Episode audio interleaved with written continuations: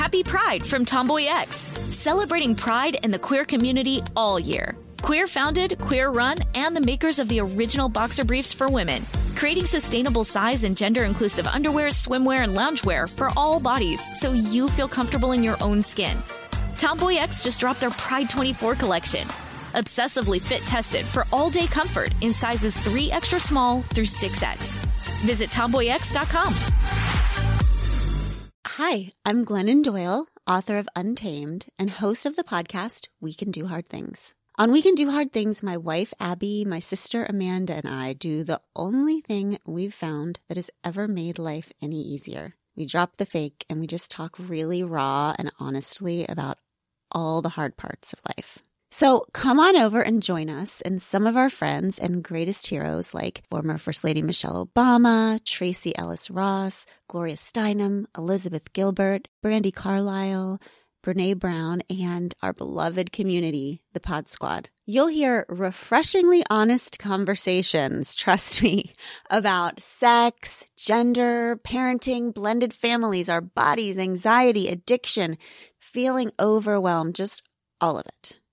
Life is hard, so let's do it together. Meet us every Tuesday and Thursday for We Can Do Hard Things, one of Apple and Spotify's top shared podcasts of 2023.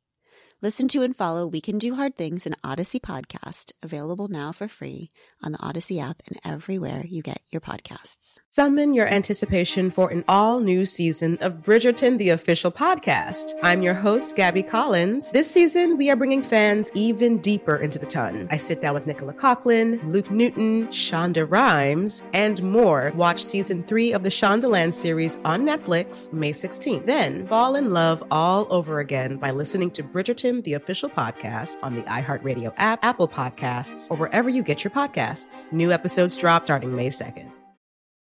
Welcome to the Laverne Cox Show, a production of Shondaland Audio in partnership with iHeartRadio.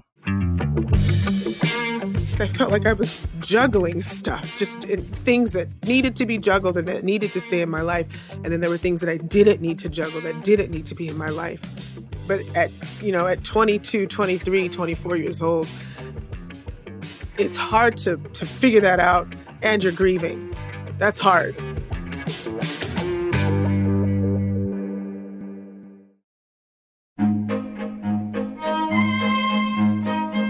Welcome to the Laverne Cox Show. My name is Laverne Cox. I love a diva. what can I say? Diva worship is a huge part of my life. I don't know what that's about. It started early and I just I just can't quit a diva. And the quintessential diva for me is the operatic diva, specifically the soprano. And Oh, I'm so excited that I get to have a conversation with one of the world's leading operatic sopranos, Angel Blue. And, you know, Angel is a diva, but she's not a diva in any way that would sort of be pejorative about a diva. She's a diva because she's the prima donna of the opera world because she sings lead roles in opera houses all over the world. But she's one of the sweetest people I've probably ever met. She's so humble and she's so just kind. And in 2019, she opened the Metropolitan Opera's season, um, saying Bess the title role in George Gershwin's Porgy and Bess. And I got to go to the dinner after the premiere of the opera and I met Angel for the first time. And she just gave me a really big hug. And we've been friends ever since. I just want to chat with her about her career, about life, about singing. And we do it anyway privately. So I thought, why not do it in public for all of you? So here we go. Angel Joy Blue is a two time Grammy Award winning operatic soprano who has performed in over 40 countries with the world's most esteemed orchestras and conductors. She's sung many of the most iconic roles in opera, like Violetta in La Traviata and the title roles in Tosca and Aida. This season, she'll be debuting the role of Leonora in Verdi's Il Trovatore at the San Francisco Opera. Angel opened the Metropolitan Opera's 2019 2020 season in a new production of Porgy and Bess. She also opened the Met's 2021 22 season with a new opera, Fire Shut Up in My Bones. Angel Blue was originally a California girl and completed her musical studies at UCLA. But now, when she's not performing all over the world, she lives in New Jersey with her husband and son. Please enjoy my conversation with Angel Blue. My dad that you see back there. My friend. And I also see a Leontyne Price poster. I'm trying to think of that photo. I'm trying to think of it, where that photo is from. Leontyne Price. That looks then, like 70s Price. Yes. Is that is that an Opera News That- cover? What is that? Just her, Price. Um, that's from her Carnegie Hall recital, I believe, and uh, that was the. Was it her Carnegie Hall um, debut in 65? Is it 60s? No, that looks more like 70s. no, that's that's in the that's in the seventies, but um, Yeah. I don't actually know. I had to look. Um, there's another picture of her underneath that, and and it covers up the date. But next to her is Grace Bumbry. These are just my Ah. my wall of my favorites. You can't see this side. This I have the old Met here. Um, I have pictures of Mm. my the new opera singers of today. But then I have my dad. Of course, my dad's all over this wall, and then my voice teacher Vladimir Chernov. He's up a little bit higher. You can't see him. I'm going to try to move. Mm, Let's see if I can move the camera. Yeah, there's Vladimir, Beautiful, beautiful. and uh, then I have Maria Callas. Where is she? She's here. And this is at the top Mm. is I got that from La Scala. That's where um it says La Traviata and the first name says Angel Blue. And I was like, oh, I have to have one of those. I also have a really Oh, big one, Yeah. but I don't I don't know where do. to put it yet. It's, it's kind of weird to put up posters, so I haven't I haven't done that yet. It's not in my apartment, in my LA apartment. I have like ev- almost every magazine cover I've been on. I have posters. They're up, girl. In my LA apartment, they're everywhere. Oh yes, oh, yes. it's it's a mess. Anyway, hello, Angel Joy Blue. Welcome to the podcast. How are you feeling today? Oh, I'm I'm so happy to be here with you. You know I adore you, so thank you for inviting me to be here with you and share this time. I adore you as well. I love that we just got started talking about like your, your opera inspiration and all the divas that you and I both love. And you just mentioned La Scala, and um, I just, oh, God, La Scala. I mean, it's just, it's one of those things. If you're an opera fan, for those people who aren't opera fans, La Scala is kind of the temple of Mhm. opera. I mean, the Met is incredible, but if you know opera, La, the La Scala Opera House is is one of the temples of opera, and you've sung there many times. And you are the first Black woman to sing Violetta at La Scala, the first Black woman to sing Violetta in La Traviata at the Metropolitan Opera, and I believe at Covent Garden as well. Am I correct? I think so. Yes. And your voice teacher, when you were 20 years old, said to you when you shared that you wanted to sing Violetta in Traviata that there would never be a black Traviata. I saw that quote and I was, and I, do you know why your voice teacher said there would never be a black La Traviata? What do you think that's about? I think it wasn't actually my voice teacher, it was a voice coach. But I mean, Yeah. I, I think at the time it was just it was more of me and how I was as a singer at the time. I was I was young and it was really hard for me to learn music. It was really hard for me to understand the Italian and to understand phrasing and all of those sort of simple things, you know, the basics of opera. Also, I believe it that that it was said to me because at the time I was doing beauty pageants and my talent song was I mean, opera people might not like that I call Sempre Libera a great aria a song, but essentially that's what it is. And so my Mhm. talent song was Sempre Libera. And at the time I was singing it all of the time and I wanted to sing that somewhere, anywhere, you know, and, and my big dream was to sing it at La Scala. So I was told, you know, that's a big dream, Angel.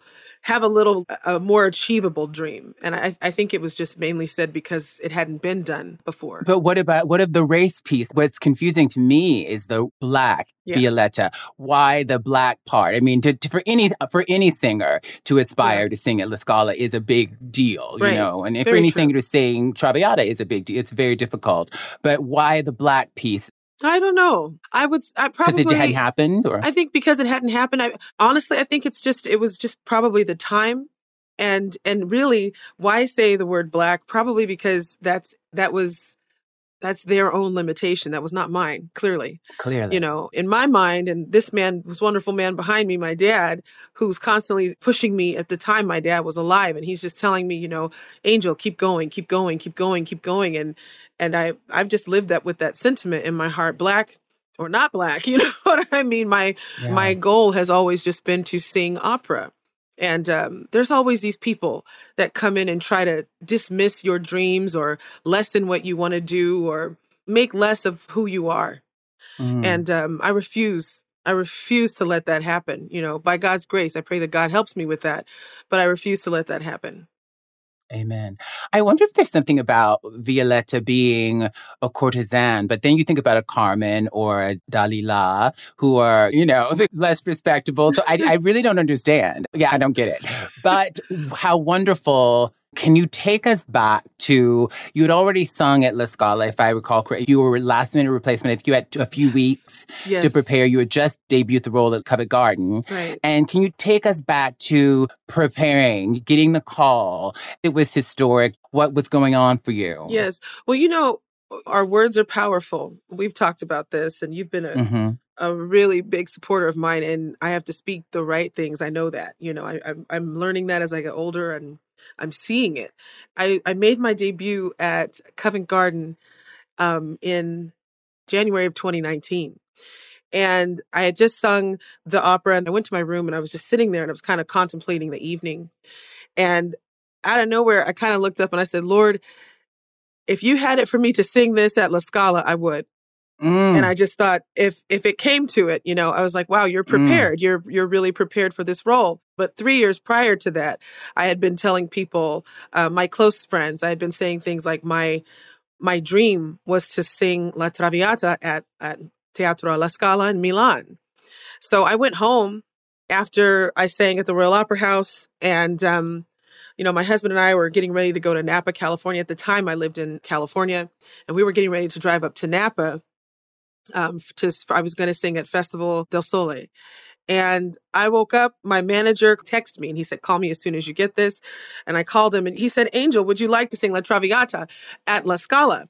And I said, um, yeah, yeah, of course. You know, an opera, they they schedule things years and years in advance. I'm thinking, mm-hmm. okay, this is mm-hmm. gonna be in like 2025. and I said, when is it?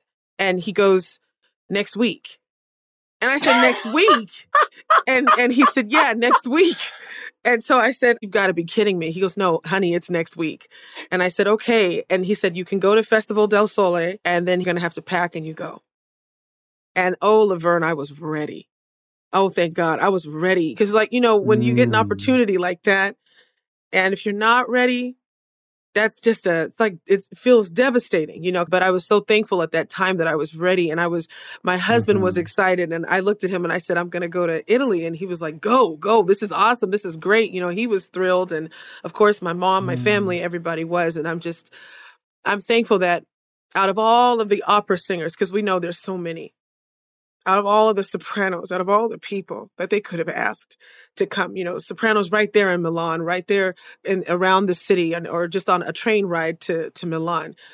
You know, they they asked me to get on a plane all the way in L.A. and come over and and sing, and I I will forever be grateful and so thankful for that moment, forever. Mm.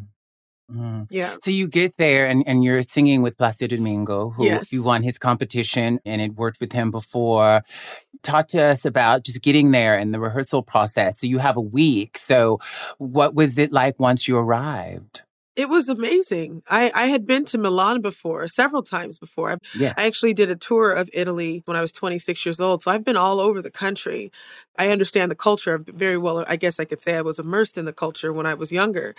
And um, I felt like a rock star, truly, mm. because the people in the city of Milan, just that the vicinity of the opera house, there's this gorgeous place called the Duomo, this big church, and um, all of the restaurants and the people, they knew that I was coming to sing. So mm. I'm walking down the street and the people in the restaurant are like, um, they don't call me Angel, they call me Angela. And so they're like, Angela, Angela, toy, toy, toy, toy, toy, toy, Angela. And I'm, I'm like, what? You know, why are these strangers saying toy, toy, toy to me? And oh I'm saying, you know, grazie, thank you, thank you. For the um, listeners, oh, yes. toy, toy, toy is, is like, it's break a leg or yes. good luck. It's good luck for opera singers. Yes, basically. good luck for opera singers. And um, I, I went to this restaurant and I think this is what really kind of hit me the hardest was that I went to this gorgeous restaurant. I had this delicious lasagna. And the um, gentleman who brought me my food looks at me and he says, You are the first black Traviata. Mm. And I said, Am I? And I mean, I didn't, no hello, no, do you like the food? Do you want anything else? None of that. That's what he said to me. And in, in English too. And, and I said, Oh, I said, Am I? And he said, You will be perfect perfect. And if you're hungry, come here. And I said, okay. He said, we want to make sure that you do a very, very, very good job. And I just that that just made me feel, uh, you know, Mm. I I think that was um It's beautiful. just a wonderful experience, a wonderful moment. What's so what's so beautiful about that moment is that there's a city that is that immersed in opera that that they're so excited. Absolutely. Um, and and that he knows it's just a random person coming up to you and telling you that you're making history. yes. There's something so beautiful about that. And I love that we have some video of the Yes. moment. There's some wonderful video with you and Domingo that's online. And um, uh, David Karlin of Bachtrack wrote of your Covent Garden debut in Traviata. Blues voice has complete security of pitch, a warm bath of a timbre, and a lovely sense of lilt and shape to the phrases. She also has the acting ability to make you utterly believe in what you're seeing. In the deathbed scene, I don't think I've ever seen a more convincing interpretation of a woman who is desperate to summon up strength, but is simply incapable of standing straight. Her interpretation of the end, with Violetta's last false hope flaring brightly before fizzling to nothing, was spellbinding. And she excelled in pure vocal terms, with a strong delivery of the big arias, Sempre Libera and Addio del Passato. I love. I mean, reviews are sort of whatever, but what I love about that review is that I had the pleasure of seeing you sing Traviata at the Met when you made your um, role debut there Yes. earlier this year. I got to be in the audience and I felt, um, I, I mean, I, I it's, it's my favorite opera, and it just it's I'm always deeply moved by it. But that scene, the, the Addio Addio Passato scene, that scene was so. Oh, I just don't even have words for it. It was just so moving, and the the acting. Actually, I have a little recording. Uh,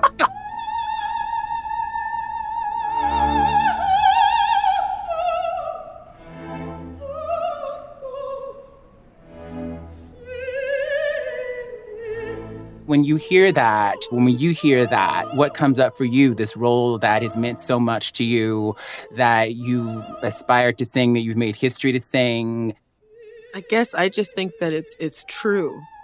You know, she calls herself a fallen woman, and she asks God to help her, to have mercy on her in that moment. And you know, you said earlier, what's what's the difference between Carmen and Dalila and and Violetta? Um, Dalila is she's kind of you know, my opinion, she's wicked. Carmen, my Yeah, opinion, she's yeah. wicked at their core. They're they're it's a selfish kind of a thing. I would say Carmen's is, independent. Yes, She's and cavalier. I would. Dalila is wicked. Dalila Carmen is independent, and uh, it, it could be read as wicked for sure because she gives no F's. She's like, libre et je suis né, libre elle mourra. Free I was born and free I will die, she Yes. sings. Um, that there's a defiance that Carmen has. Right. Dalila is wicked. But with Violetta, you you say the difference Yes. for you is what? I think is that she's a self-sacrificing woman. She's a, a a woman who's willing to put her needs, her desires, what she wants aside for other people. yeah. And and I think what you said is very true. I, I would call Carmen defiant. That's a very a better word than wicked. Is that she is definitely defiant, going to do what she Mhm. wants to do. But I think that's interesting because they are all so, this sort of courtesan kind of a thing. But but with Violetta, I think in her heart, at the core of her of her person, she's someone who deeply cares about other people. and wants to be loved and Wants wants, to to, be loved, loved. and, and is indeed in love in a really beautiful way. Absolutely. Yeah. And Yeah. and she the the way she dies too is very different um than Yeah. Carmen. And she she has the opportunity to have her whole family around her you know her the people who care about her the most when she's dying. I suppose all of that just kind of you know i when i am interviewed i talk about my dad a lot and you know i've spoken to you a lot about him. And when my mm-hmm. father passed away all of us were there. We're five children and we were all around the mm-hmm. hospital bed. And my mom was standing there at the head of the bed you know looking over my dad. And and that's the you know if you're gonna go that's a beautiful way to do it with the people that you love the most mm. around you. That's the the beautiful thing about La Traviata to me is that in the end, she really does. She gets what she wants before she goes to heaven, I yeah. believe. And that's all that love. For those who don't know, um, Angel's father was a minister and her first voice teacher. He started yeah. training you when you were six years old, I believe. Yes. Do you want to tell a little bit about your father? Yeah, he was just a, a, like you. He's from Alabama. How do you not like him? You know, Bama people. Mm. And um, he, as you said, he was a minister. He was a pastor for gosh, I want to say that, that, my parents ministered for like 35, 36 years. And um, he was a classically trained singer. So my dad, um, when he was younger, they moved to Cleveland, Ohio, and he went to the Cleveland Conservatory of Music. And he studied voice. He sang under James Levine in the chorus and and you know he he he loved opera. And what's great is it's kind of a generational thing. So my grandfather grandpa james he liked enrico caruso. Don't ask me why. A coal miner from alabama mm. likes enrico caruso but he did. And he was in a barbershop quartet. And so then of course my dad picks that up.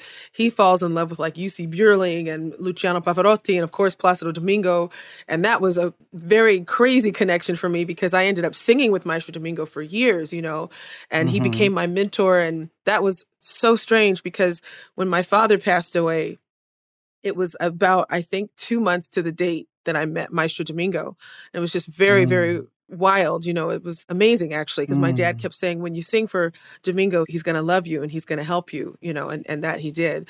But my father was mm. just someone who really loved opera and it brought him a lot of joy. You should have seen he had the biggest smile and he would listen to like he would listen to like um Pagliacci. Pagliacci is the clown. The opera is the clown, and this this man is um he's lamenting in this aria, and my dad would have that on so loud in the kitchen.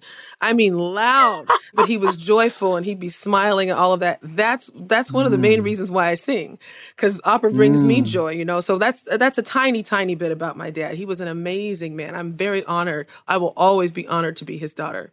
And and, and singing is a connection to your father as well. I was I was just thinking about how, and I got very emotional thinking about your father passing and then facilitating.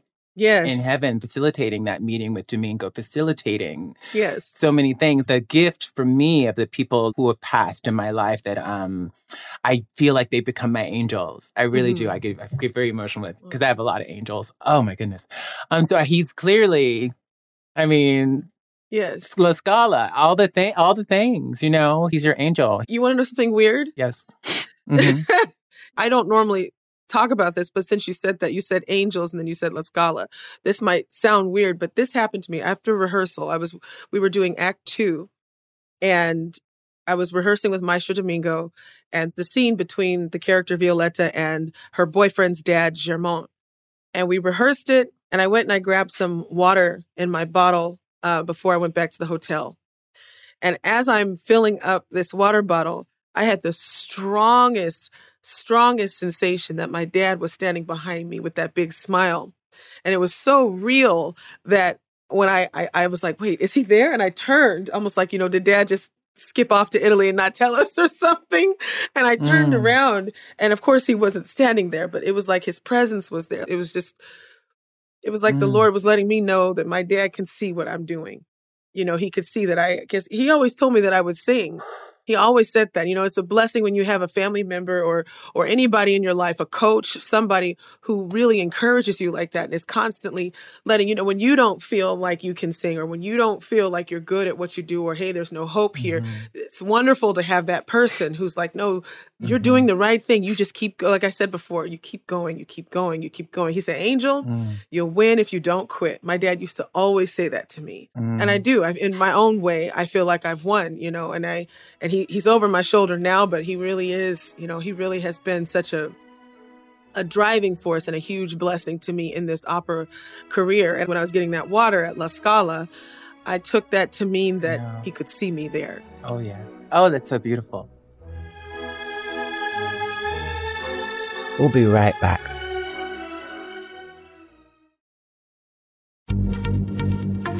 Happy Pride from Tomboy X celebrating pride in the queer community all year. Queer founded, queer run, and the makers of the original boxer briefs for women, creating sustainable size and gender inclusive underwear, swimwear, and loungewear for all bodies so you feel comfortable in your own skin. Tomboy X just dropped their Pride 24 collection. Obsessively fit tested for all day comfort in sizes 3 extra small through 6X. Visit tomboyx.com. Hi, I'm Glennon Doyle, author of Untamed and host of the podcast We Can Do Hard Things. On We Can Do Hard Things, my wife Abby, my sister Amanda, and I do the only thing we've found that has ever made life any easier. We drop the fake and we just talk really raw and honestly about all the hard parts of life. So come on over and join us and some of our friends and greatest heroes like former First Lady Michelle Obama, Tracee Ellis Ross, Gloria Steinem, Elizabeth Gilbert, Brandi Carlile, Brene Brown, and our beloved community, the Pod Squad. You'll hear refreshingly honest conversations, trust me, about sex, gender, parenting, blended families, our bodies, anxiety, addiction, feeling overwhelmed, just all of it. Life is hard, so let's do it together. Meet us every Tuesday and Thursday for We Can Do Hard Things, one of Apple and Spotify's top shared podcasts of 2023. Listen to and follow We Can Do Hard Things, an Odyssey podcast, available now for free on the Odyssey app and everywhere you get your podcasts. Summon your anticipation for an all new season of our favorite Netflix series, Bridgerton. And with it, a new season of Bridgerton, the official podcast. I'm your host, Gabby Collins, and this season we are bringing fans even deeper into the ton. Colin Bridgerton has returned from his travels abroad. Is betrothal written in the stars for the eligible bachelor? And meanwhile, the ton is reverberating with speculation of who holds Lady Whistledown's pen. We're discussing it all. And I sit down with Nicola Coughlan, Luke Newton, Shonda Rhimes, and more to offer an exclusive peek behind the scenes of each episode of the new season. Watch season three of the Shondaland series on Netflix May 16th. Then fall in love all over again by listening to Bridgerton, the official podcast on the iHeartRadio app, Apple Podcasts, or wherever you get your podcasts. New episodes drop starting May 2nd.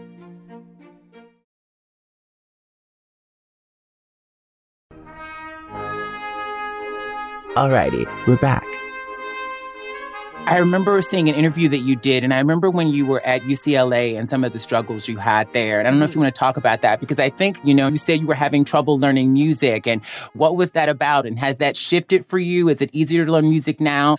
First, I want to say thank you for the question because I think sometimes, maybe now, opera singers are are more open to talking about their struggles in music. Um, I'm very thankful that my parents gave me piano lessons when I was little. I, my mom taught me first, and and then I had a piano teacher, very similar to how I how I study voice. I play several instruments. I play the badly. I play the alto saxophone, but I still pull it out every now and again. I have my bass Mhm. guitar right here, um, so I'm a musician for sure. But um, opera presented the problem of learning quickly. How do you learn fast and efficiently? Mhm. And so um, right now I'm working on Il Trovatore. That's the next thing I have coming up. And I'm going to show you. And you haven't sung Trovatore yet. You were supposed to debut Trovatore, if I recall, during the pandemic in Ed LA Opera. And obviously the pandemic happened. Yes. And so where are you singing Trovatore um, in the fall, I think? Uh, San Francisco Opera in, in, in September. So I'm just going to show you. So basically, with with the music, what what really has helped me, and this is gonna this is I'm just being totally honest. This is real right now. This is like my diary. But with the Mhm. music, I'm to put it here, if you can see it. Like you see those you see those big lines, right? Mhm. So those yeah. lines are my saving grace, these vertical lines going up and down. And those are just the big beats. That was the hardest, which is weird because I play the bass. So I, of course, understand the rhythm, you know, but that was the hardest thing for me was to understand rhythmically just how things work.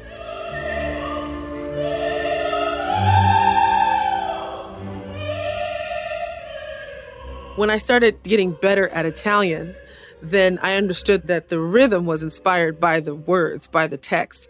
And when I understood that the music was inspired by the text, the text inspires the the acting, the the the, the drama, essentially. And sometimes the drama is really heavily in the orchestra. Sometimes the drama is, uh, it's always going to be in the text, but most of the time it's in the rhythm. All of those things just Mm. kind of came to me.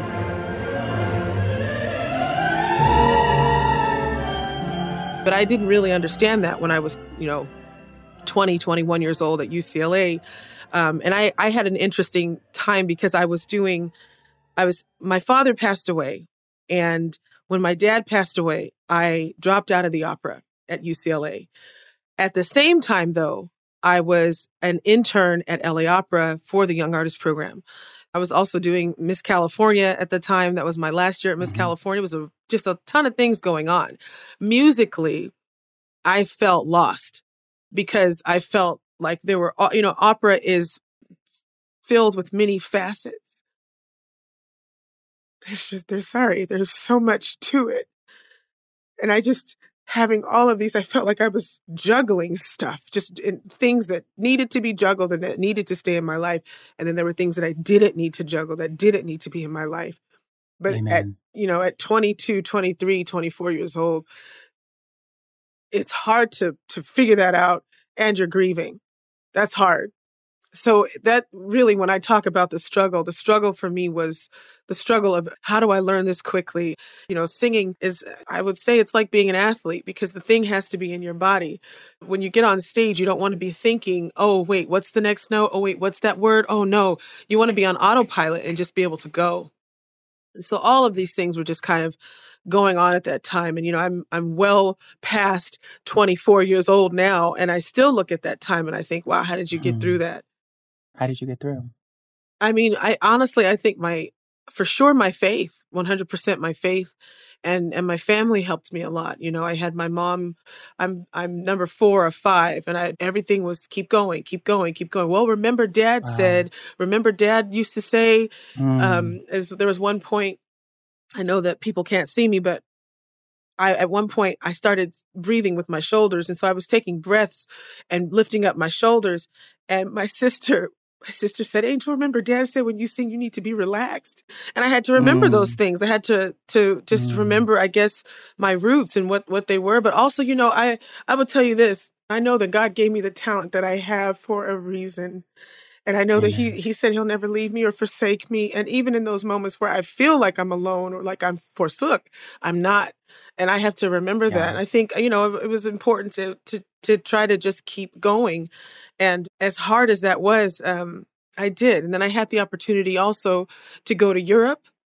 Uh, by that point, I was 26, and that really helped me a lot because mm-hmm. I saw I, I, saw a different, completely different side of opera from the European perspective, and I, I I believe with all my heart that Europe gave me my career the career that I have today, I have because I went to Spain, because I went to Italy. I spent all those years in Germany, still don't speak very good German, but I've spent so much time there in Austria and all of those places learning, you know, and, and thankfully I still can say that I still travel to those places, still learning, you know, still mm-hmm. trying to keep going, keep going, keep going, keep going. Wonderful. Amazing. Oh gosh. I love, love, love this.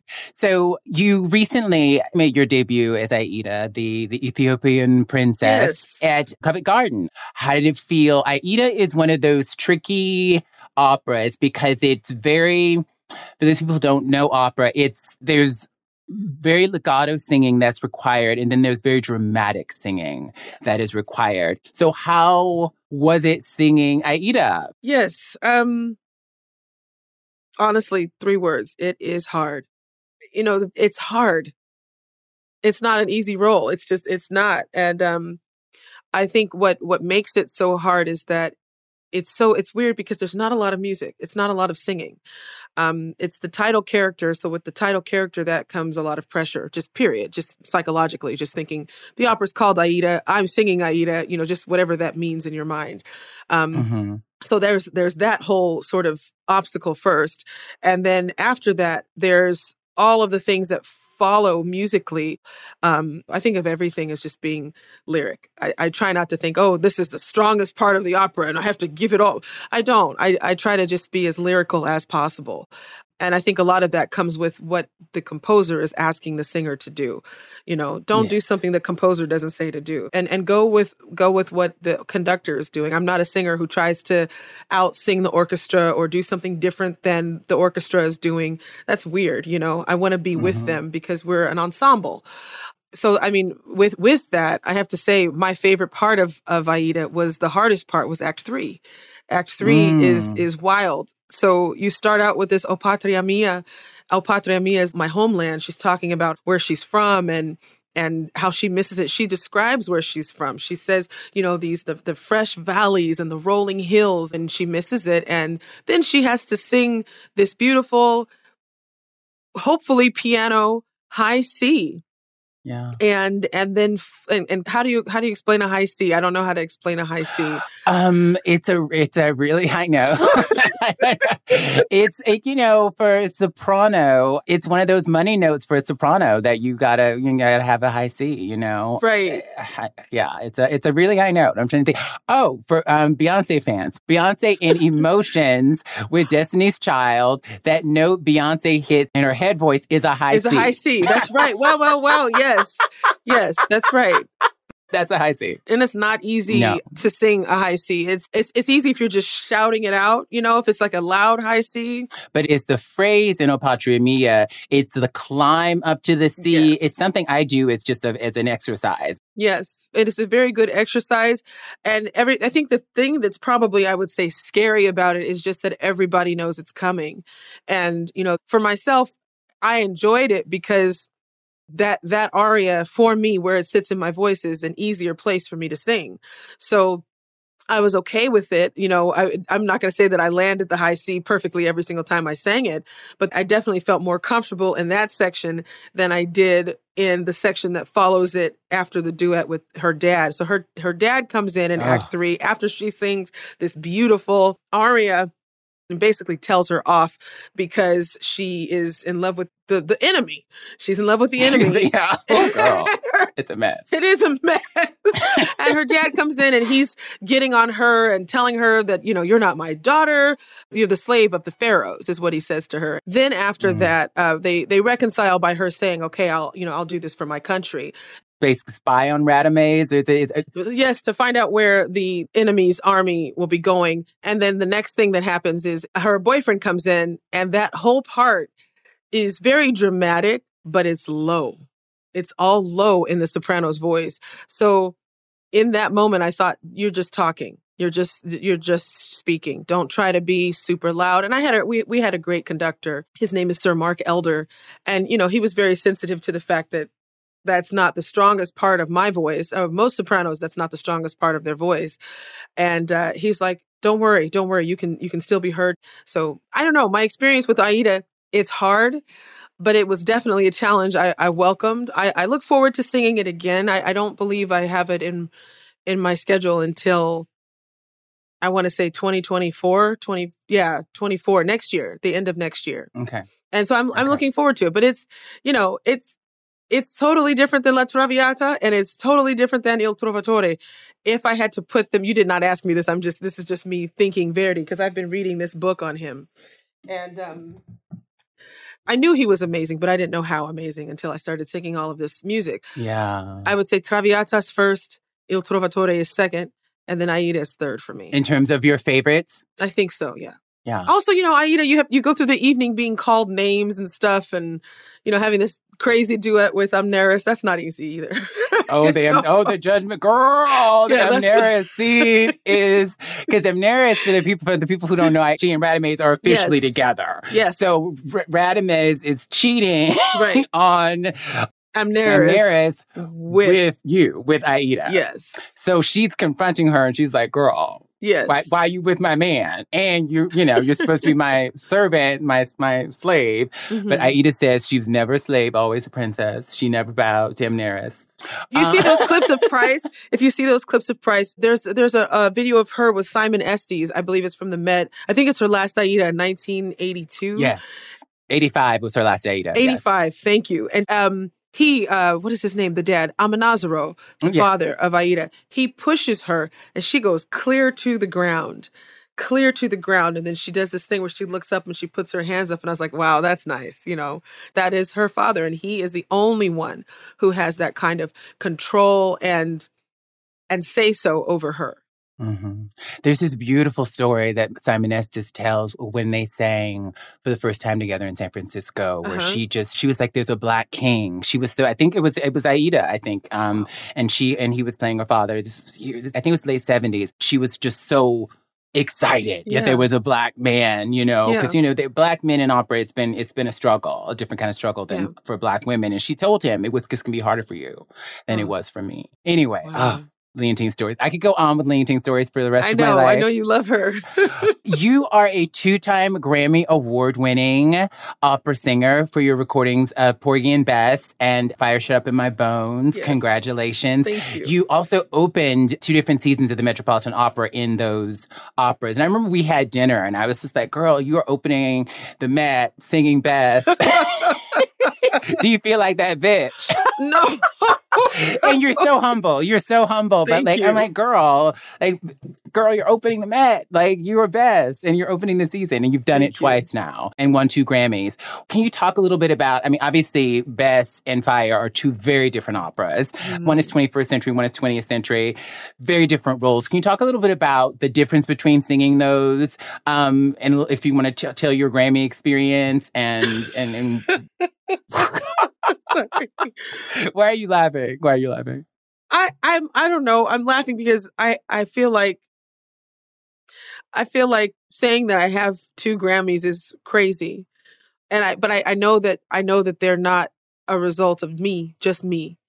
You know, Yeah. I, I when I was Yeah. talking about Aida, I mentioned that me and the orchestra, the conductor, were all an ensemble.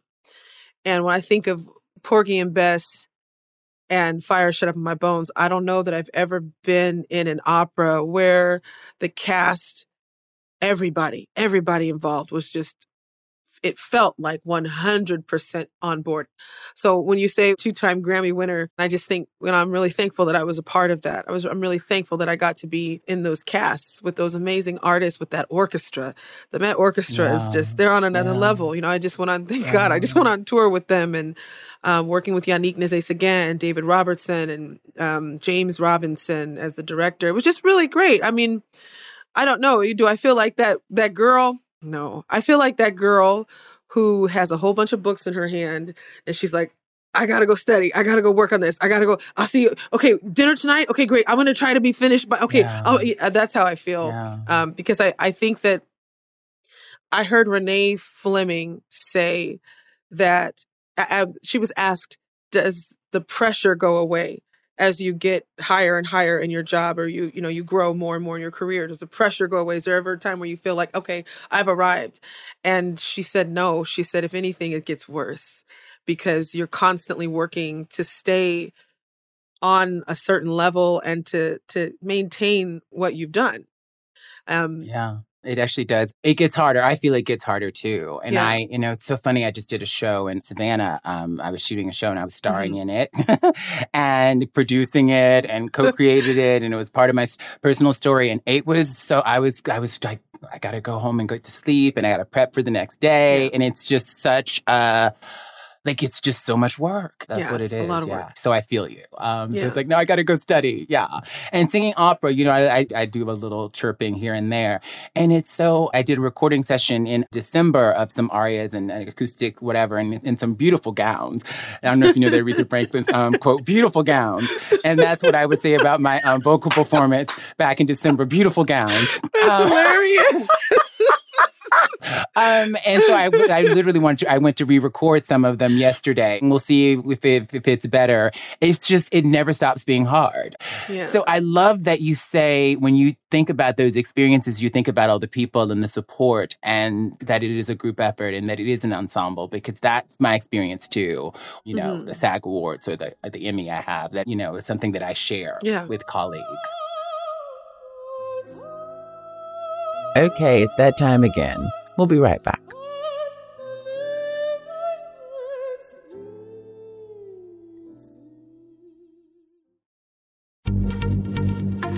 Happy Pride from Tomboy X, celebrating pride and the queer community all year. Queer founded, queer run, and the makers of the original boxer briefs for women, creating sustainable size and gender inclusive underwear, swimwear, and loungewear for all bodies so you feel comfortable in your own skin. Tomboy X just dropped their Pride 24 collection. Obsessively fit tested for all day comfort in sizes 3 extra small through 6X. Visit tomboyx.com. Hi, I'm Glennon Doyle, author of Untamed and host of the podcast We Can Do Hard Things. On We Can Do Hard Things, my wife Abby, my sister Amanda, and I do the only thing we've found that has ever made life any easier. We drop the fake and we just talk really raw and honestly about all the hard parts of life. So come on over and join us and some of our friends and greatest heroes like former First Lady Michelle Obama, Tracee Ellis Ross, Gloria Steinem, Elizabeth Gilbert, Brandi Carlile, Brene Brown, and our beloved community, the Pod Squad. You'll hear refreshingly honest conversations, trust me, about sex, gender, parenting, blended families, our bodies, anxiety, addiction, feeling overwhelmed, just all of it. Life is hard, so let's do it together. Meet us every Tuesday and Thursday for We Can Do Hard Things, one of Apple and Spotify's top shared podcasts of 2023. Listen to and follow We Can Do Hard Things, an Odyssey podcast, available now for free on the Odyssey app and everywhere you get your podcasts. Summon your anticipation for an all new season of our favorite Netflix series, Bridgerton. And with it, a new season of Bridgerton, the official podcast. I'm your host, Gabby Collins, and this season we are bringing fans even deeper into the ton. Colin Bridgerton has returned from his travels abroad. Is betrothal written in the stars for the eligible bachelor? And meanwhile, the ton is reverberating with speculation of who holds Lady Whistledown's pen. We're discussing it all. And I sit down with Nicola Coughlan, Luke Newton, Shonda Rhimes, and more to offer an exclusive peek behind the scenes of each episode of the new season. Watch season three of the Shondaland series on Netflix May 16th. Then fall in love all over again by listening to Bridgerton, the official podcast on the iHeartRadio app, Apple Podcasts, or wherever you get your podcasts. New episodes drop starting May 2nd.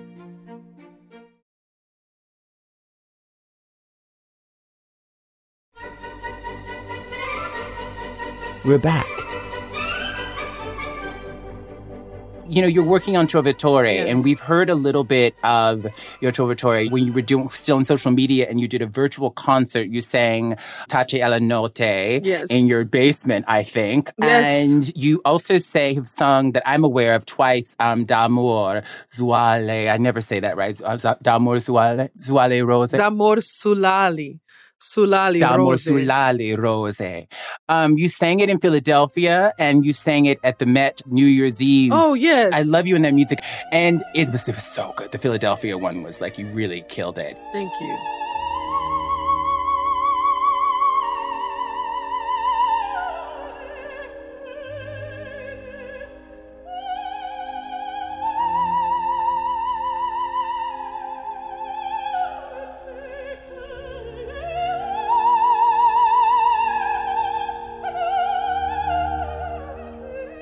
I was talking to my voice teacher about Trovatore. Mhm. It's written in such a beautiful way. And um, Ira says that it's really Verdi's last sort of bel canto opera. There were different f- periods in Verdi's life in terms of how it evolved. And there's something that so makes so much sense about the way that Trovatore is written that is wonderful. Can you talk about the differences between Aida and Traviata and what you're finding as you prepare to sing Leonora? Well, Aida and Aida was written, I believe, it's 20 years after yes. La Traviata and Il Trovatore. So if you think just in terms of us as people, you know, how I was when I was 20 versus 20 years later, Yeah. very different person. Some of the ideas in my head are still the same. You know, I believe Mhm. my heart's still the same, but I'm much more organized, but a different person. You know, I even I approach music differently. I'm married, you know, I approach having a relationship differently.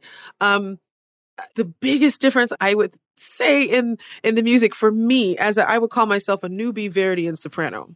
I just made that up right now. And I say that because there are people who have been singing Verdi for, you know, to that, that 20 years, that 30 years, and, and their take on it will be vastly different than mine.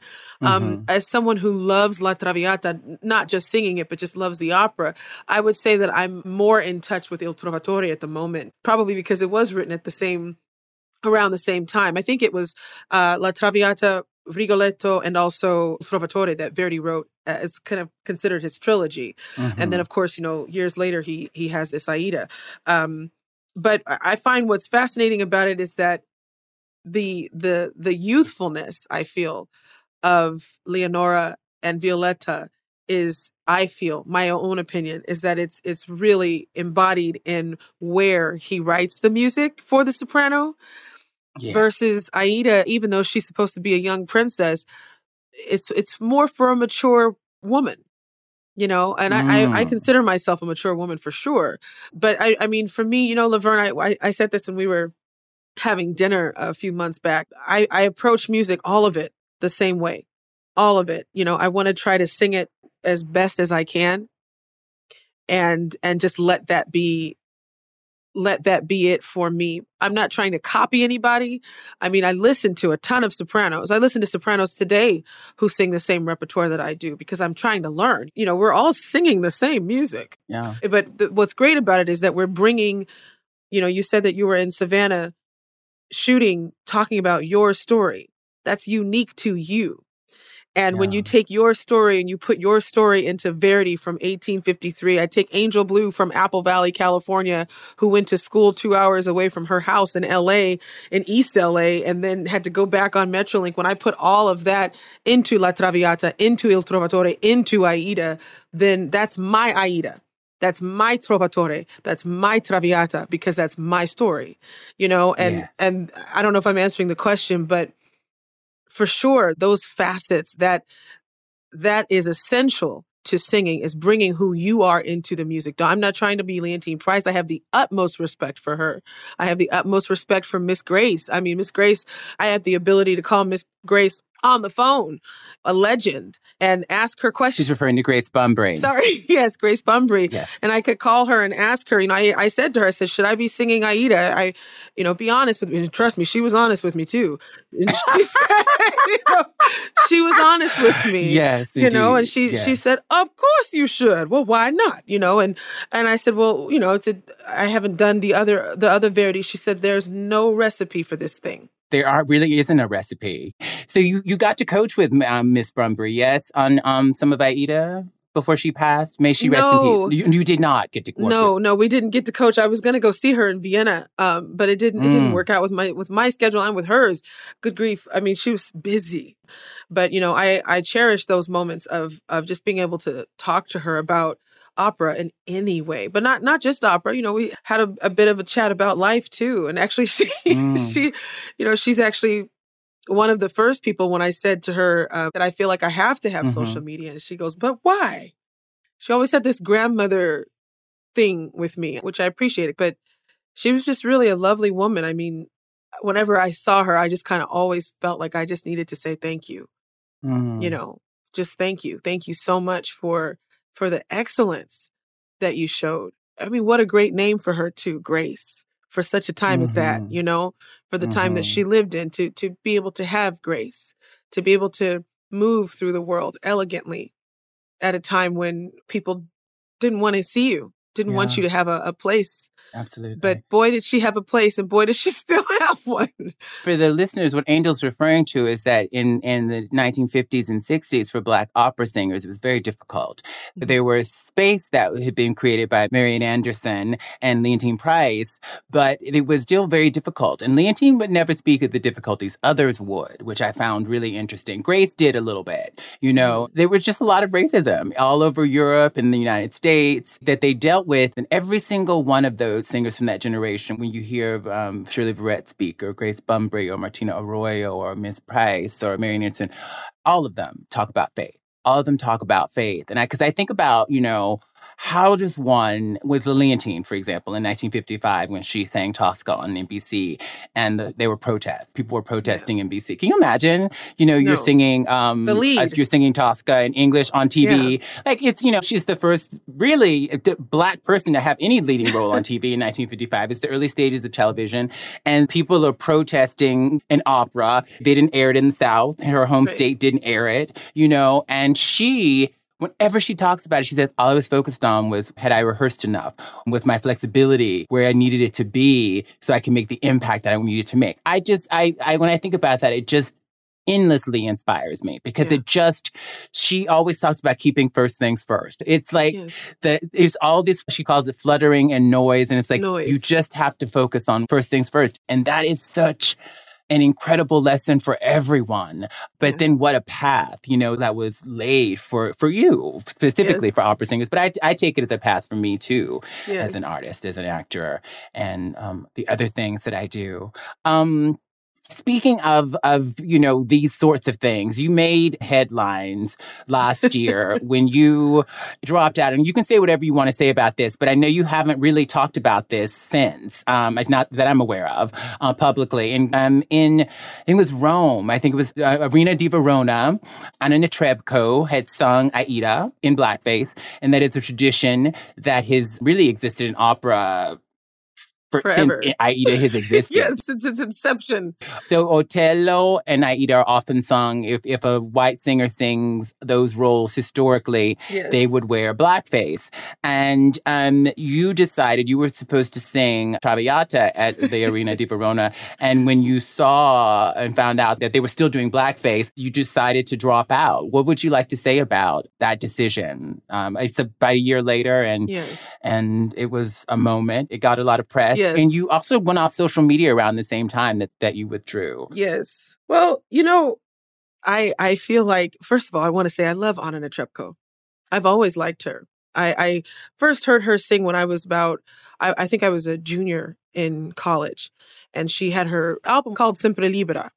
And because I sang the aria in pageants, my dad bought the her her CD for me, and I listen to it in my car all the time. Mm. So, you know, I, I think the first thing I want to say is that uh, it, it should be known, and, and hopefully most people do know that I, I adore her. Um, I adore her artistry. So it wasn't about her. It wasn't about her, but I, I have never said that. You know, I've never, and I I I don't really know that there's anything to say about my decision.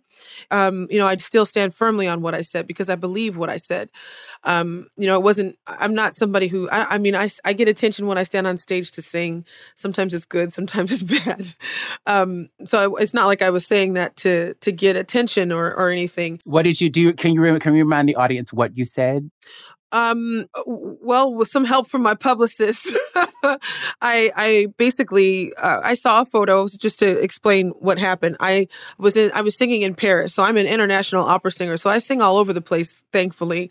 And I was singing at um, Paris Opera, and I was in the bed with my husband, and we were looking at pictures. I was scrolling on my phone, and I got a text message from a friend that said, "Have you seen this photo?"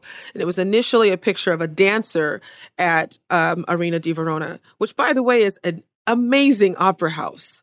And Yeah. I just want to say what a privilege it is to be asked to sing there. And I've been I've been contracted there 2020, 2021 and 2022 and you know um you know they, they and they did ask me to come back this year but I wasn't able to because I, I had uh, previous engagements.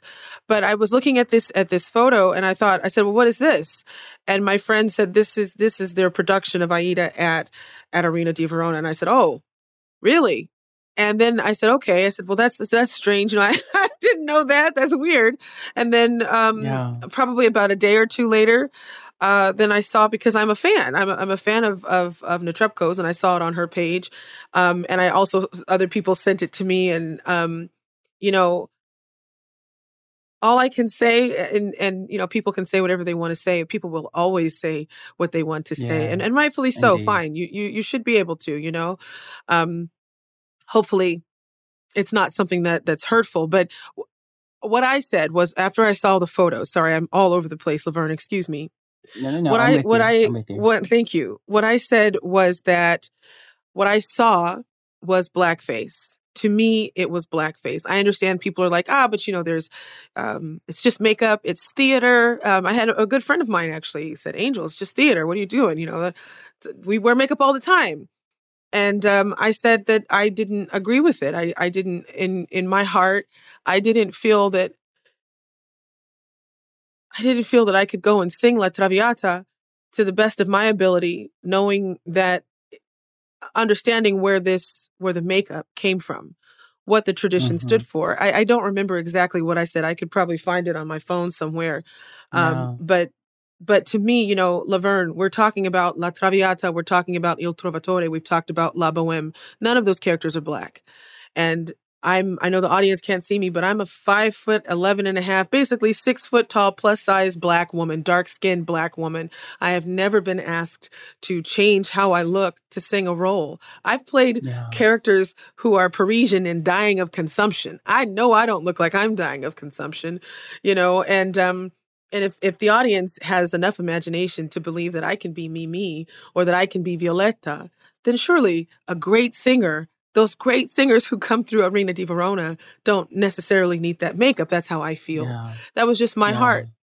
And I can understand, mm. I totally understand the opposite side of it though. I understand, you know, someone saying, no, uh, oh, Angel, uh, you know, they're taking it too seriously. That's not, the, the blackface is totally different. You know, the makeup doesn't look like that. But uh, to me, in my heart, it, it, it didn't need to be done. And uh, that's not a, a fault on anyone really. It's just what I felt you know you and i both we we grew up in church. We've talked about our moms in church and how they are and you've told me that your mom will go into church and read people for filth and you know and, Absolutely. you know and and we that's that's that's part of our culture. That's part of who we are. There are people who don't like church. There are people who will get mad because you grew up in church. But what am i supposed to do? Change that because that's my heart. That's where i am. That's where that's that's me. And you know yeah. I, I i i got off of social media because there was no reason to argue there was no mm-hmm. whatever sparked that kind of um, conversation. I, I didn't want to be a part of that because yeah. it was there was some of it that was really ugly and and yeah. to Miss Bumbry that was very disrespectful, and I wasn't going to have any part of that. Mm. So, what I will say to you uh, is that I, what was lovely on social media, I follow a number of you know opera singers and and people who are just sort of in the classical world. A lot of um, singers appreciated you making the the decision that you made not to sing at Arena di Verona. That there was a lot of love and there was a lot of understanding, and and I think a lot of people didn't fully understand until you had that moment, right? That that I, I think you in withdrawing, even though it was just a very personal decision for you, that you brought more attention to that, the fact that this is still happening in opera. And it's something that a lot of people do believe should be reconsidered. I'm one of those people who thinks it should be reconsidered, that we don't need the, the dark makeup for Aida. I don't think we need to do that anymore. So, I, what was beautiful, you know, a year later, I think you should hear is that I think it, um, part of the conversation that happened, I think, was necessary and a very positive one because you made that decision. And I know that's not necessarily what you intended. You were just like you couldn't you couldn't no. sing there.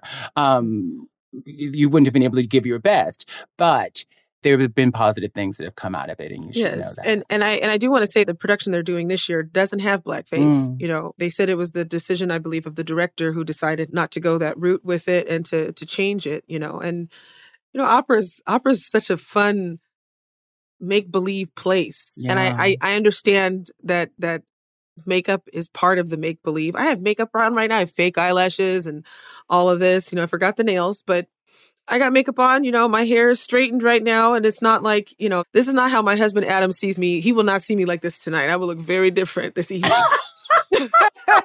okay.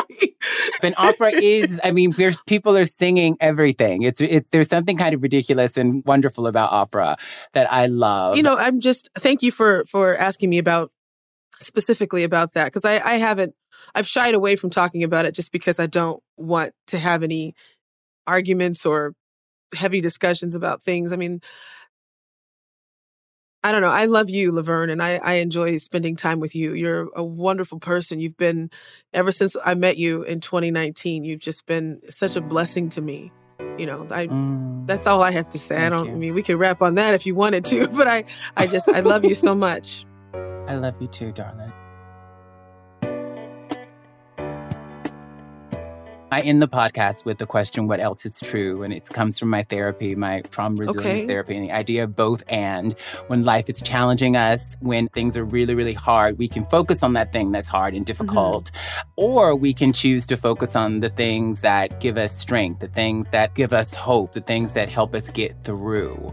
And so for you today, Angel Joy Blue, what else is true? That rhymed. what else is true is just that Oh, Laverne, don't get mad at me. I'm not trying to be preachy. God loves you. God mm. loves you. Mm. God loves your audience. God loves you. And I, I'm I don't know what is true. It's just that I'm blessed. I'm thankful. And uh, there's a lot of hard things happening in the world. There's a lot of difficulty, a lot of things that are hard to just get through. But you know, knowing that knowing that there's a God in heaven who loves us, for me, mm. that's everything. Yeah. What I would say to those people out there who are not necessarily religious, because I, I don't consider myself a religious person, but I consider myself a spiritual person. Mm-hmm. I think it's believing in something bigger than you and a power yeah. that is greater than you. I think is uh, it's been very essential for my life. It's been very necessary, and I know I left the church, but I never left God. Yes. I never ever had a moment. I've never ever had a moment in my life where I doubted the presence of God in my life. Beautiful. I have issues with religion, but I've never had issues with God and what God is is doing and how God is operating. And I haven't always understood the path that uh, my higher power wants for me, but but I'll understand it better by and by. Uh, so, yes, by um, and by. Yes. yes, honey. We'll understand it better by and by. That is a great note to end on. You're such a beautiful light and so talented. And I just, I love, I love talent. And, and you, and your heart is just is as big as your talent. I love you, Angel. Love you too. Thank you. Thank you. Angel Blue. Just to think about a voice particularly the soprano voice, that sound, that frequency is just the most beautiful thing in the world to me. Do you feel that? That soprano frequency, that note, that phrase, that vulnerability, that the fragility of the human voice, the power at the same time, the fragile with the powerful. Mm, I just love it. I love it. And I love Angel and her commitment to the gift and to the craft and to study. I love the idea of being a perpetual student. I feel like a perpetual student of life, of art. And perhaps that's a life lesson as accomplished as we all can be. We are still students. Historically, opera singers too have been very mysterious and very aloof. And Angel is the opposite of that. Her transparency and her sort of sharing her struggles is something that is so necessary because it's important for us to know that everybody struggles, that everybody goes through something. And um, I think the lesson for me is endless possibility through hard work. And it's, you know, I don't want to like lean into bootstrap narratives or anything like that, but I, I think there's just something wonderful about working hard and, and enjoying the process of working hard, doing something that you love. You know, hard work doing something you hate is terrible. It's a terrible thing. But when you love something and you really want to be good at it, you know, the work just comes because you're just so passionate. Angel and I think share that in common the passion for the work and the passion for getting better. Music from San Francisco Opera's Il Trovatore is courtesy of Angel Joy Blue, and a big thank you to the Philadelphia Orchestra for providing the audio of Angel singing D'amor sull'ali rosee from Il Trovatore by Verdi, which she performed with them in September of 2020. She'll be back with the Philadelphia Orchestra next June 2024.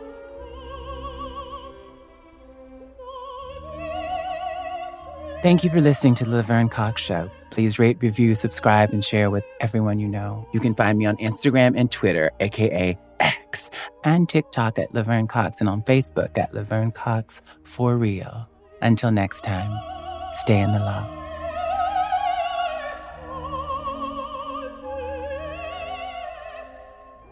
The Laverne Cox Show is a production of Shondaland Audio in partnership with iHeartRadio.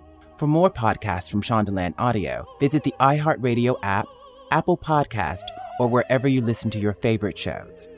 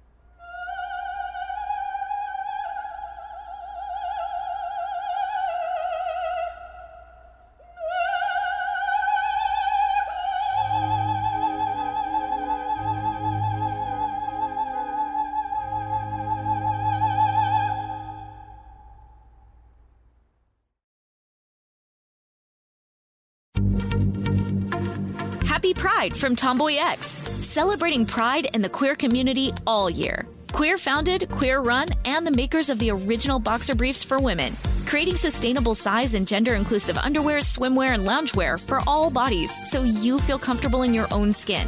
Tomboy X just dropped their Pride 24 collection. Obsessively fit tested for all day comfort in sizes 3 extra small through 6X. Visit tomboyx.com. Hi, I'm Glennon Doyle, author of Untamed and host of the podcast We Can Do Hard Things. On We Can Do Hard Things, my wife Abby, my sister Amanda, and I do the only thing we've found that has ever made life any easier. We drop the fake and we just talk really raw and honestly about all the hard parts of life. So come on over and join us and some of our friends and greatest heroes like former First Lady Michelle Obama, Tracee Ellis Ross, Gloria Steinem, Elizabeth Gilbert, Brandi Carlile, Brene Brown, and our beloved community, the Pod Squad. You'll hear refreshingly honest conversations, trust me, about sex, gender, parenting, blended families, our bodies, anxiety, addiction, feeling overwhelmed, just all of it. Life is hard, so let's do it together. Meet us every Tuesday and Thursday for We Can Do Hard Things, one of Apple and Spotify's top shared podcasts of 2023. Listen to and follow We Can Do Hard Things, an Odyssey podcast, available now for free on the Odyssey app and everywhere you get your podcasts. Summon your anticipation for an all new season of Bridgerton, the official podcast. I'm your host, Gabby Collins. This season, we are bringing fans even deeper into the ton. I sit down with Nicola Coughlan, Luke Newton, Shonda Rhimes, and more. Watch season three of the Shondaland series on Netflix May 16th. Then fall in love all over again by listening to Bridgerton the official podcast, on the iHeartRadio app, Apple Podcasts, or wherever you get your podcasts. New episodes drop starting May 2nd.